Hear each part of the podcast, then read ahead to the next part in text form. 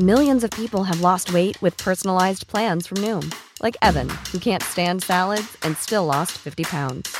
Salads, generally, for most people, are the easy button, right? For me, that wasn't an option. I never really was a salad guy. That's just not who I am. But Noom worked for me. Get your personalized plan today at Noom.com. Real Noom user compensated to provide their story. In four weeks, the typical Noom user can expect to lose one to two pounds per week. Individual results may vary. Hey there, it's Michele Norris. I'm host of a podcast called Your Mama's Kitchen. When I travel, I'm usually looking for a way to find a taste of home when I'm not at home. And one of the things I love to do when I am at home is entertain. And Airbnb allows me to do that. When I was in California recently, I rented a house that had a great kitchen. And when we were sitting around the table, we we're all thinking, we're in someone else's house. Someone could be in all of our homes as well. If you have a home, but you're not always at home, you have an Airbnb. Your home might be worth more than you think. Find out how much at airbnb.com/slash host.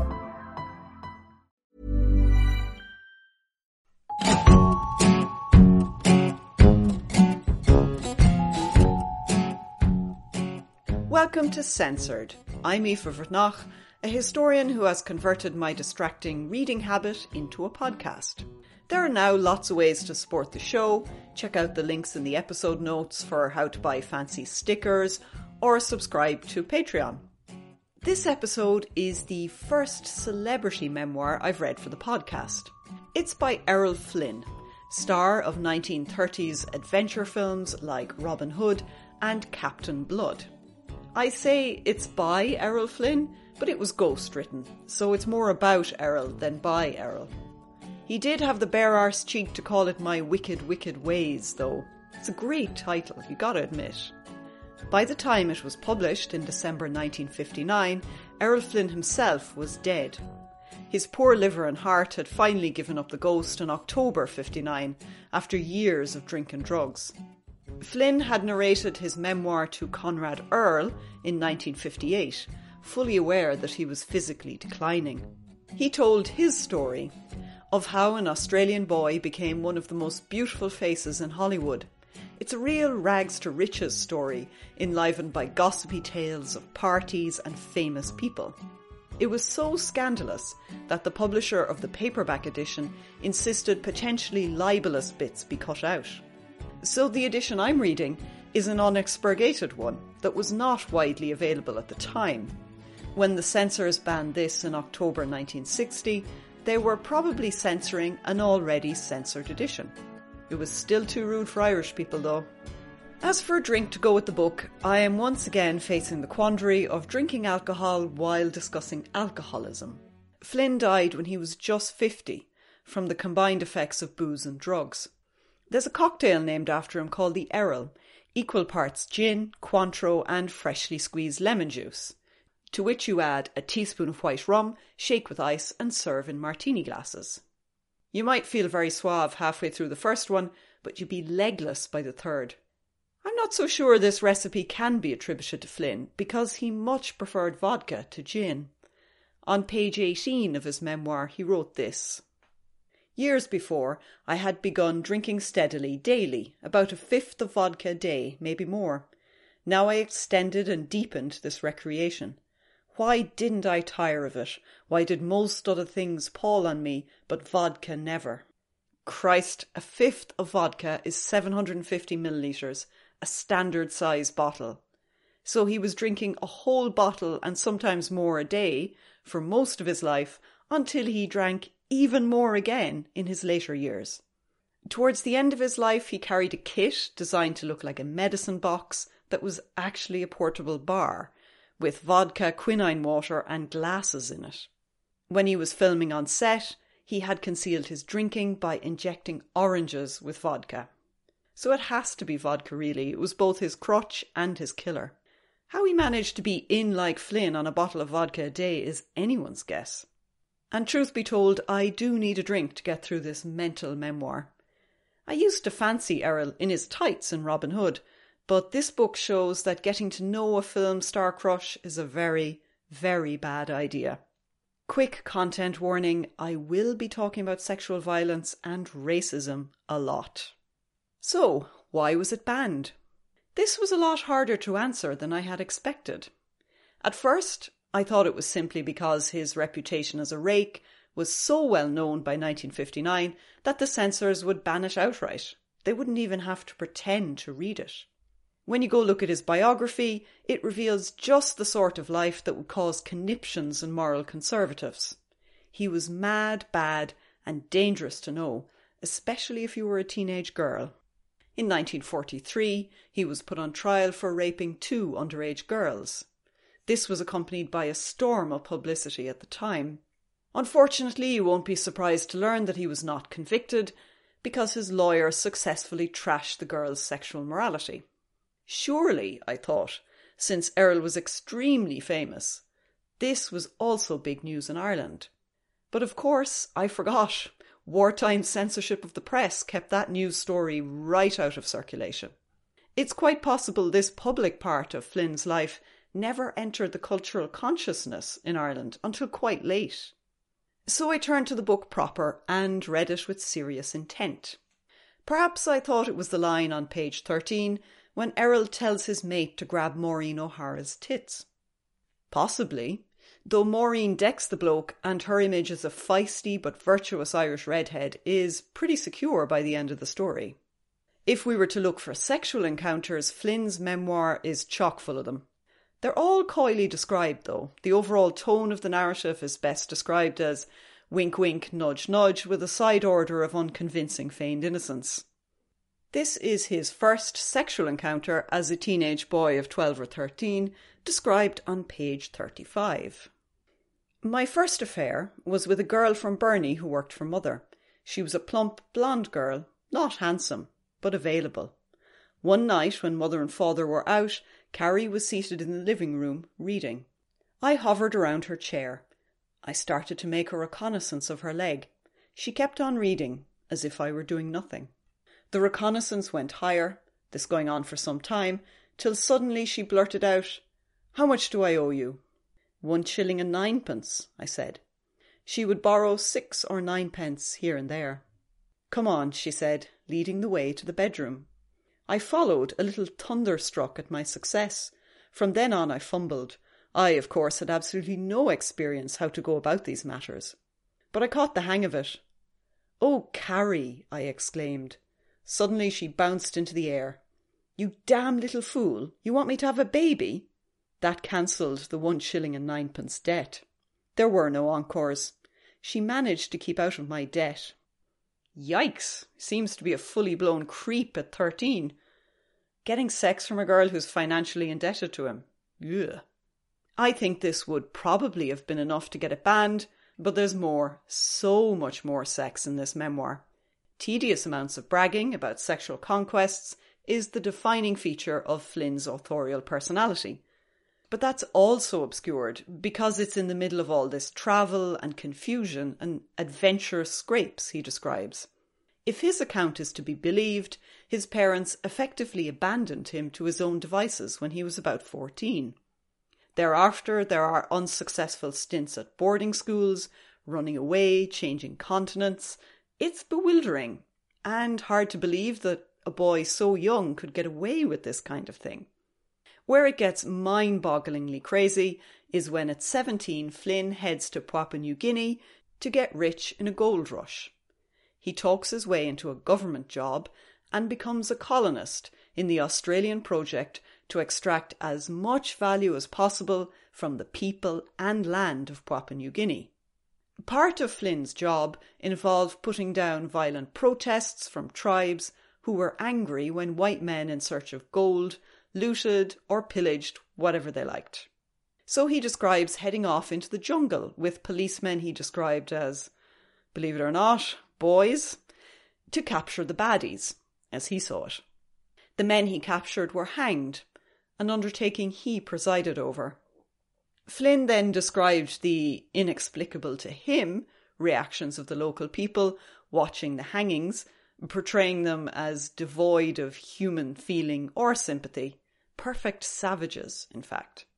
I found all this colonial justification stuff incredibly difficult to read, in part because I had signed up for showbiz gossip not horrific exploitative violence.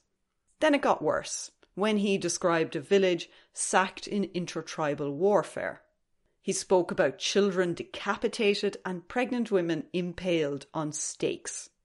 I mean, it's so extremely violent that I almost suspect him of making it up, just so that I'll fully agree with him that these people are from the Stone Age. Yes, he actually says they're Stone Age people. Anyway, just when you think this appalling colonial horror show couldn't get any worse, Flynn finds a survivor of the massacre, a girl hidden in the bushes. Now hold on to your stomachs, because I'm about to read out his description of her from page 70. Her face lit up, and I realised I was staring at a honey coloured girl of exceeding femininity. She had a perfect figure, and the most glorious pair of breasts you ever saw, the classic ski jump type, a lovely little hollow, and then the line goes way up into the air and doesn't dip. She was bushy haired, of course, and very lightly tattooed. She wore little except the typical grass skirt, called a rami, made of pandora or coconut leaves carefully interwoven. She was barefooted, and I think I liked her very much because she had no ring through her nose. It was very fashionable among the Melanesian ladies to wear rings of wild boar ivory through their nostrils, but this little one had none, and the natural beauty of the shape of her face was unmarred. What is your name? Mahiati. I couldn't think what to do with her. I took another sharp look at her breasts and made the decision. She comes with us. Well, ski jump breasts. I mean, what else could you do? Honestly, it's disgusting, all of it. And I don't know what to say about the cultural bias and the objectification and the misogyny and the whole damn lot of it. She does go home with him, and naturally he sleeps with her, but not without a little racial guilt, because his father had told him, My boy, always remember a man who has anything to do with a native woman stinks in the nostrils of a decent white man. Right, whatever. Flynn is at pains to say that he thinks people of every colour are shaggable, but I don't really think that that is a good enough excuse for reproducing this bullshit. All of this disgusting behaviour is compounded by the fact that Mahiti is extremely young. And this is what Flynn says later on in page 71. Mahiti was little and probably young, though they had no conception of age there, but she was very much a woman all the same. Really, they had no conception of age at all, Errol. I doubt that very much.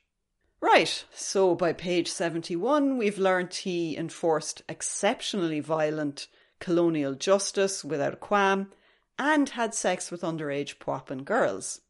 I don't think the Irish censors hated the racism as much as I do, but the sex was surely enough to ban it. Now you can imagine my feelings. I'm only on page 71 of a 437 page book. I had a lot of reading to go, and I was dreading it. I ploughed on, to learn that Flynn later tried to make his fortune selling Papuan men into slavery in the gold mines. Fuck it, at this point I was despairing, especially because he acknowledged that he was a crook, but it was all a bit of a lark.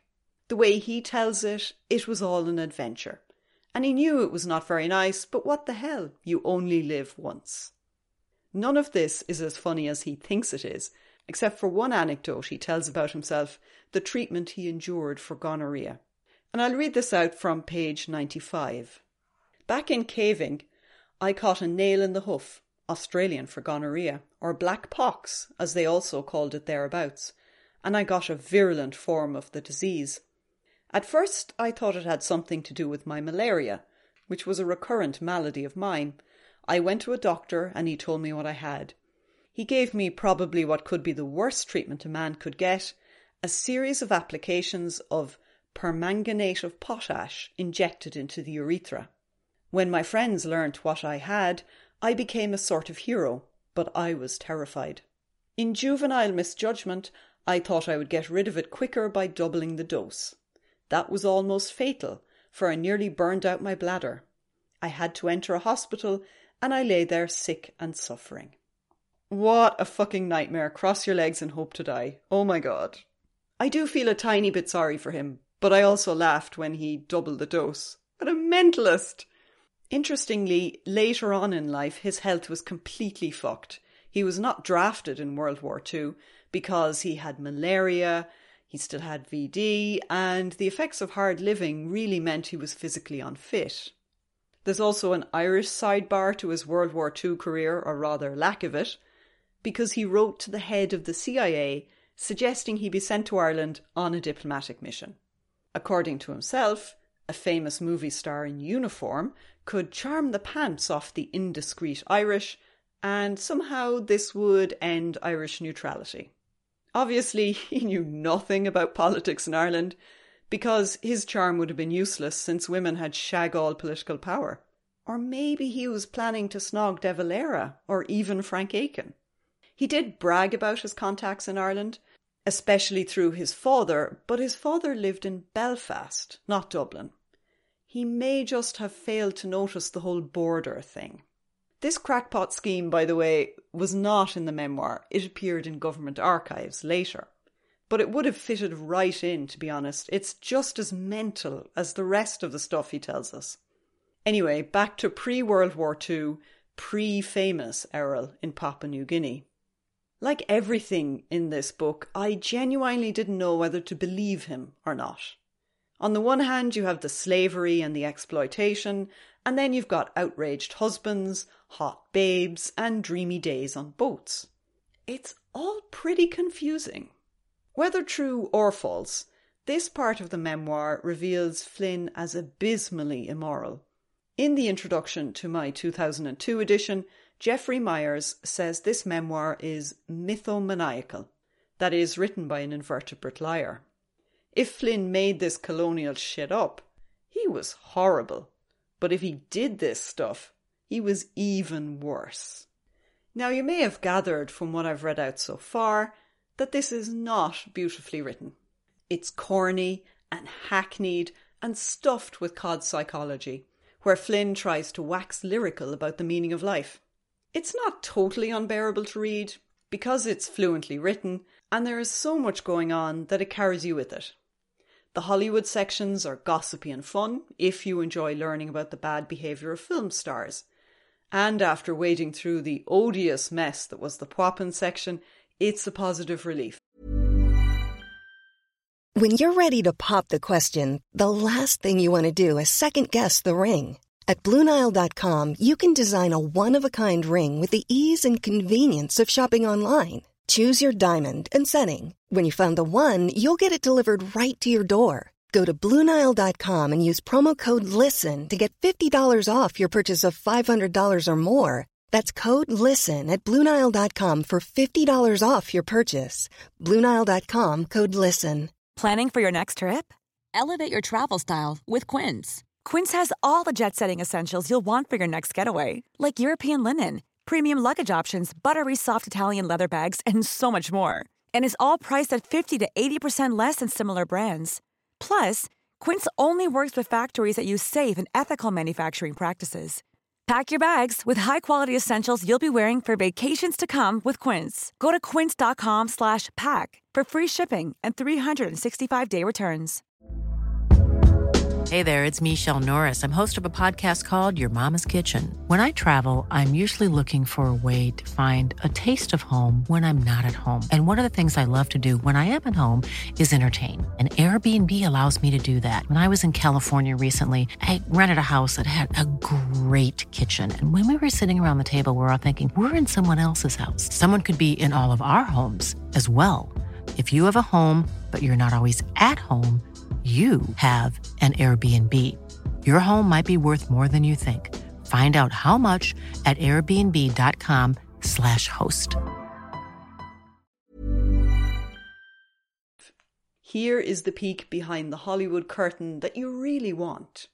How Bette Davis hit him so hard in a scene he fell over. His fractious relationship and later marriage with Lily Damita get a lot of attention. It all sounds completely insane, but normal levels of drama can't be expected when everyone is drunk or high. I've no doubt this debauchery was deeply offensive to the censors, even if it's not really explicit. I noticed when I was reading around this book, actually, that journalists and reviewers make it sound deliciously scandalous. But the sad truth is the incidents in this memoir sound much better when related by anyone other than himself. And sometimes they were probably too oblique for me. According to the introduction, he revealed Lily Damita's shocking behaviour in a lesbian nightclub, but I missed that entirely. Was the description too coded, or was I too bored to notice it? It's hard to say, really. The middle section is an endless parade of glittering parties and famous people, told by a facile, glib, and alarmingly self absorbed narrator. Tis no wonder I nodded off. All the fun and frolics, though, undoubtedly concealed ugliness around addiction, violence, and cruelty.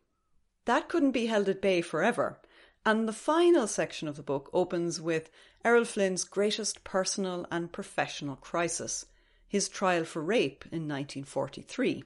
Before we get into this, I'm going to say it. I think he was guilty as fuck. Not just because he famously said, I like my whiskey old and my women young, though that's awful because whiskey is considered aged after 12 years. No, he was guilty because he told us he shagged a little girl in Papua New Guinea and because he died in the company of a 17 year old Beverly Aadland, who he first slept with when she was 15. She later said that he raped her at that point. She doesn't appear in the memoir at all, because it would kind of undermine his image as misunderstood if his penchant for underage girls was shown to be a long term thing. So, yes, he did have sex with girls under the age of consent, and I think he was guilty of raping Betty Hansen and Peggy Satterlee. Flynn more or less admits he had sex with them.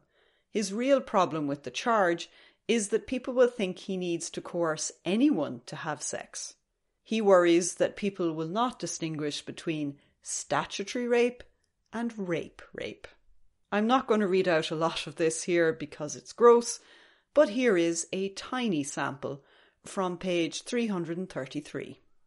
I might have been as guilty as hell, under the law that is, but in the world of day to day common sense, where the ebb and flow of existence can't always be measured to the dotted I and the crossed T of living, everybody knew that the girls had asked for it, whether or not I had my wicked ways with them.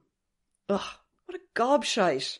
Technically guilty, but not actually guilty. Flynn's problem is he thinks he's fucking irresistible, an icon of sexual attraction, or as he calls himself, a phallic symbol. The only genuine laugh I had out of this book was trying to imagine Flynn as a phallic symbol. You'd almost feel sorry for him with his rampant ego if he wasn't also a world class shit. And on page 335, he gave further evidence of self aggrandizement so extreme it boggles the mind. The people had vindicated me. There was applause for the verdict, and the crowds thronged into the theatres to see my pictures and get a double laugh. To laugh at the film fair and to enjoy seeing the man who gave them so much entertainment over and beyond the call of picture making. A new legend was born, and new terms went into the national idiom. A GI or Marine or sailor went out at night sparking, and the next day he reported to his cronies, who asked him how he made out, and the fella said with a sly grin, I'm in like Flynn. Well, I'm never saying in like Flynn ever again. Thanks very much. Talk about a disgusting piece of gloating. People do argue over whether the saying originated with Flynn's rape case, but in had provable sexual connotations in the 40s so it seems likely. Some of the sexual meaning has been lost today. It can now just mean lucky in a sly, mischievous sense. Still, it shows you so clearly the cultural sympathy extended to men accused of sex crimes. No wonder he didn't get convicted. And on that theme, I do have a bone to pick with the cover, which reproduces a quote from The Guardian. A major autobiography in the tradition of Cellini, Casanova, and Frank Harris. Perhaps it's not the book to leave alone in the house with your daughter, but Flynn was not the man to leave in the house with your daughter. Right. Can we as a culture retire this sort of bullshit? Laughing away predatory creeps is not funny for the daughters involved. And Flynn was not just a rogue, he was a self confessed rapist. This book would still sell if the strapline was Flynn was a slave trader and rapist, so let's at least be honest about him. And if it's gory details you want, mention his random outback job deballing rams with his teeth. There's no shortage of weird shit to sell this book with. So stop dismissing sexual offences. Also, I have read Frank Harris's memoir, and had he been alive, he would have been rightfully offended to be compared to this trash. By the time I got to the end of this book, I was pretty exhausted. My temper didn't improve when all that colonial stuff at the beginning of his life returned in another form at the end. He bought an estate in Jamaica where he lived as lord of the manor on relatively little money. There was a nasty echo of his youth here, because he had a man of colour again, a local, to do the hard work while he lazed around in the sun. This is the almost last paragraph, and I think you need to hear the levels of privilege, colonialism, and fantasy that he was living in. Not far away is the small house of my caretaker. He oversees the farm hands who grow the palms and pick the citrus and carry down the limes and lemons and breadfruit.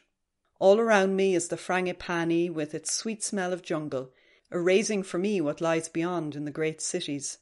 There is a carefully groomed yard around this new house.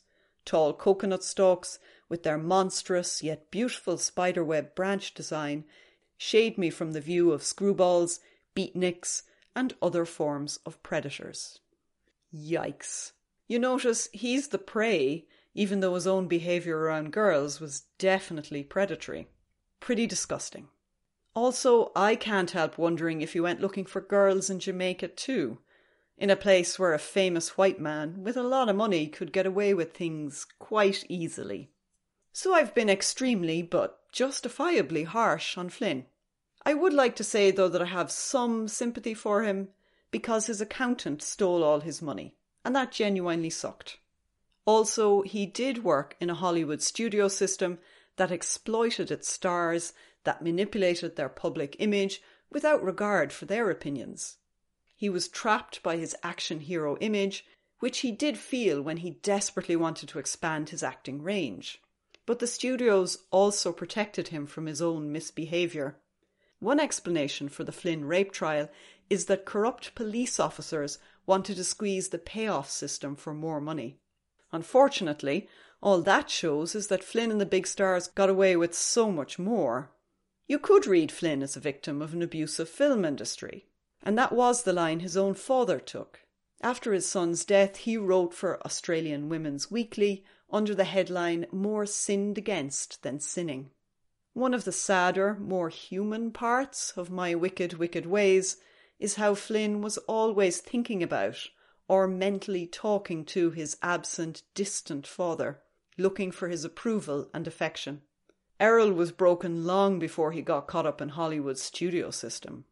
But enough of trying to judge Errol Flynn as a moral person based on this grotesquely narcissistic memoir. I feel I'm being drawn in by his own throwaway comments that pose as serious attempts to explore his own psychology, and I don't like it. He's manipulating me with this particular format. So it's time to forget all of that and play censorship bingo to bring some reality to bear on this extended fantasy. And I start as usual with breasts. Well, yeah, obviously, ski jump type breasts. Did he rate all breasts according to their resemblance to geographical features? I don't know. I don't want to know. But yes, there are lots of breasts.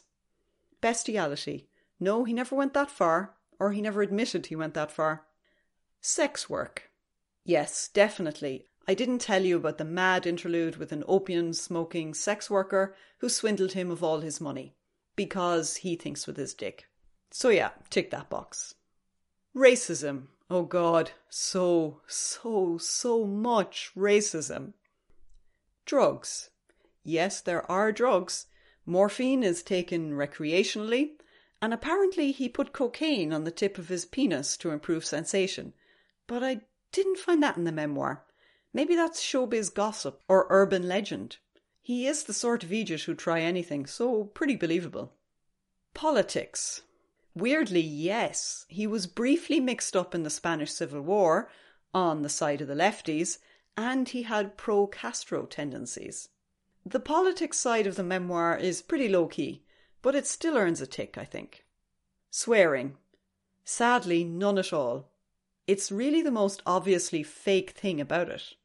As an Australian, he must have known how to swear, and all his laddish adventures are just missing the spice of foul language. So I can't tick that one, unfortunately. Infidelity. Yes, obviously he sleeps with people other than whatever woman he was married to at the time. Crime. Well, take your pick. There's theft, attempted murder, murder, rape, all that colonial violence, which is technically legal but not legal, really? Yes, much crime. Genitalia. No, it's very coy around actual sex acts.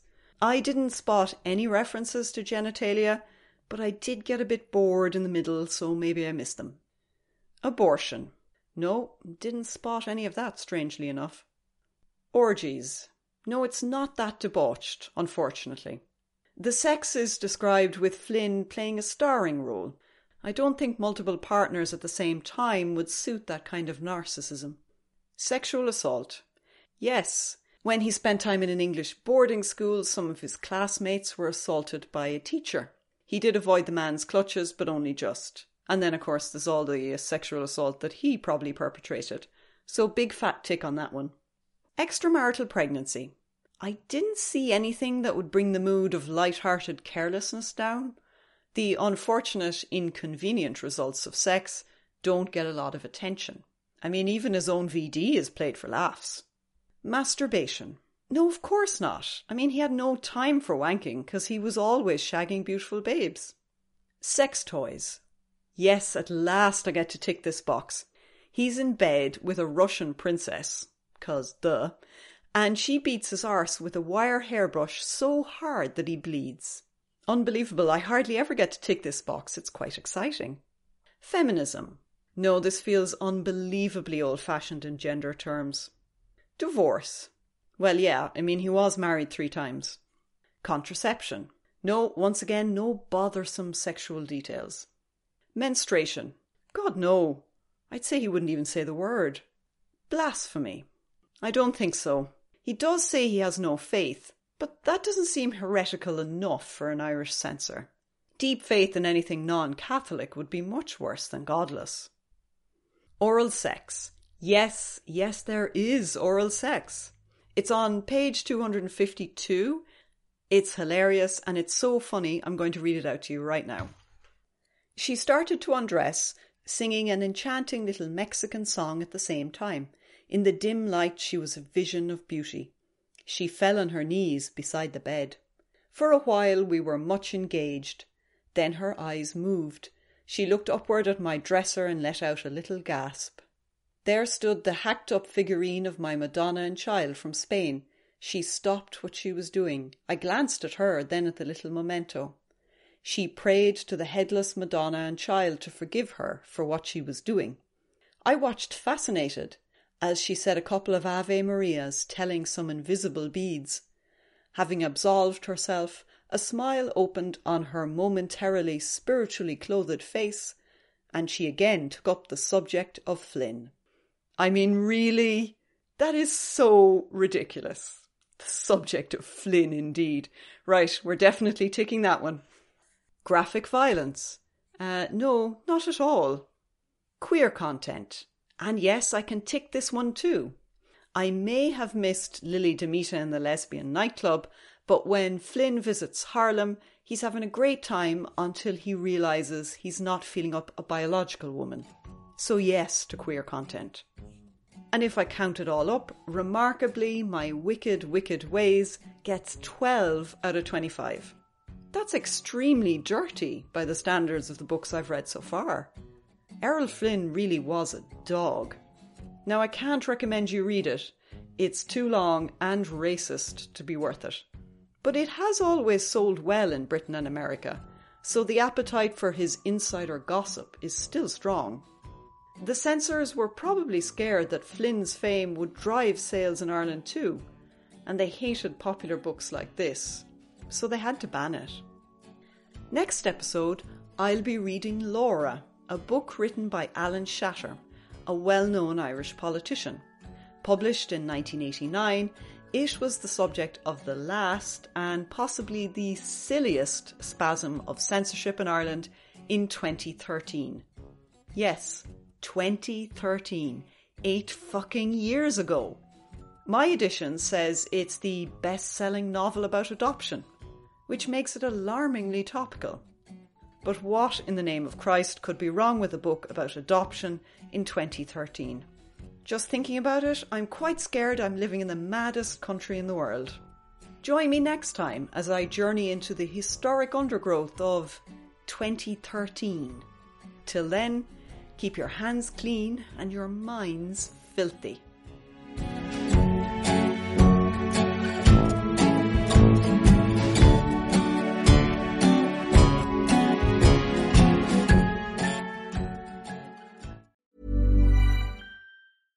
Even when we're on a budget, we still deserve nice things. Quince is a place to scoop up stunning high end goods for 50 to 80% less than similar brands. They have buttery soft cashmere sweaters starting at $50, luxurious Italian leather bags, and so much more. Plus, Quince only works with factories that use safe, ethical, and responsible manufacturing. Get the high-end goods you'll love without the high price tag with Quince. Go to quince.com/style for free shipping and 365-day returns. Sick of being upsold at gyms? My guy, you're currently a base member. For $90 more, I can upgrade you to our Shred membership. For $130 more, you'll be a Swole member. And for just $300 more, you'll reach Sweat Platinum. At Planet Fitness, you'll get energy without the upsell. Never pushy, always free fitness training and equipment for every workout. It's fitness that fits your budget. Join Planet Fitness for just $1 down and $10 a month. Cancel anytime. Deal ends Friday, May 10th. See Home Club for details.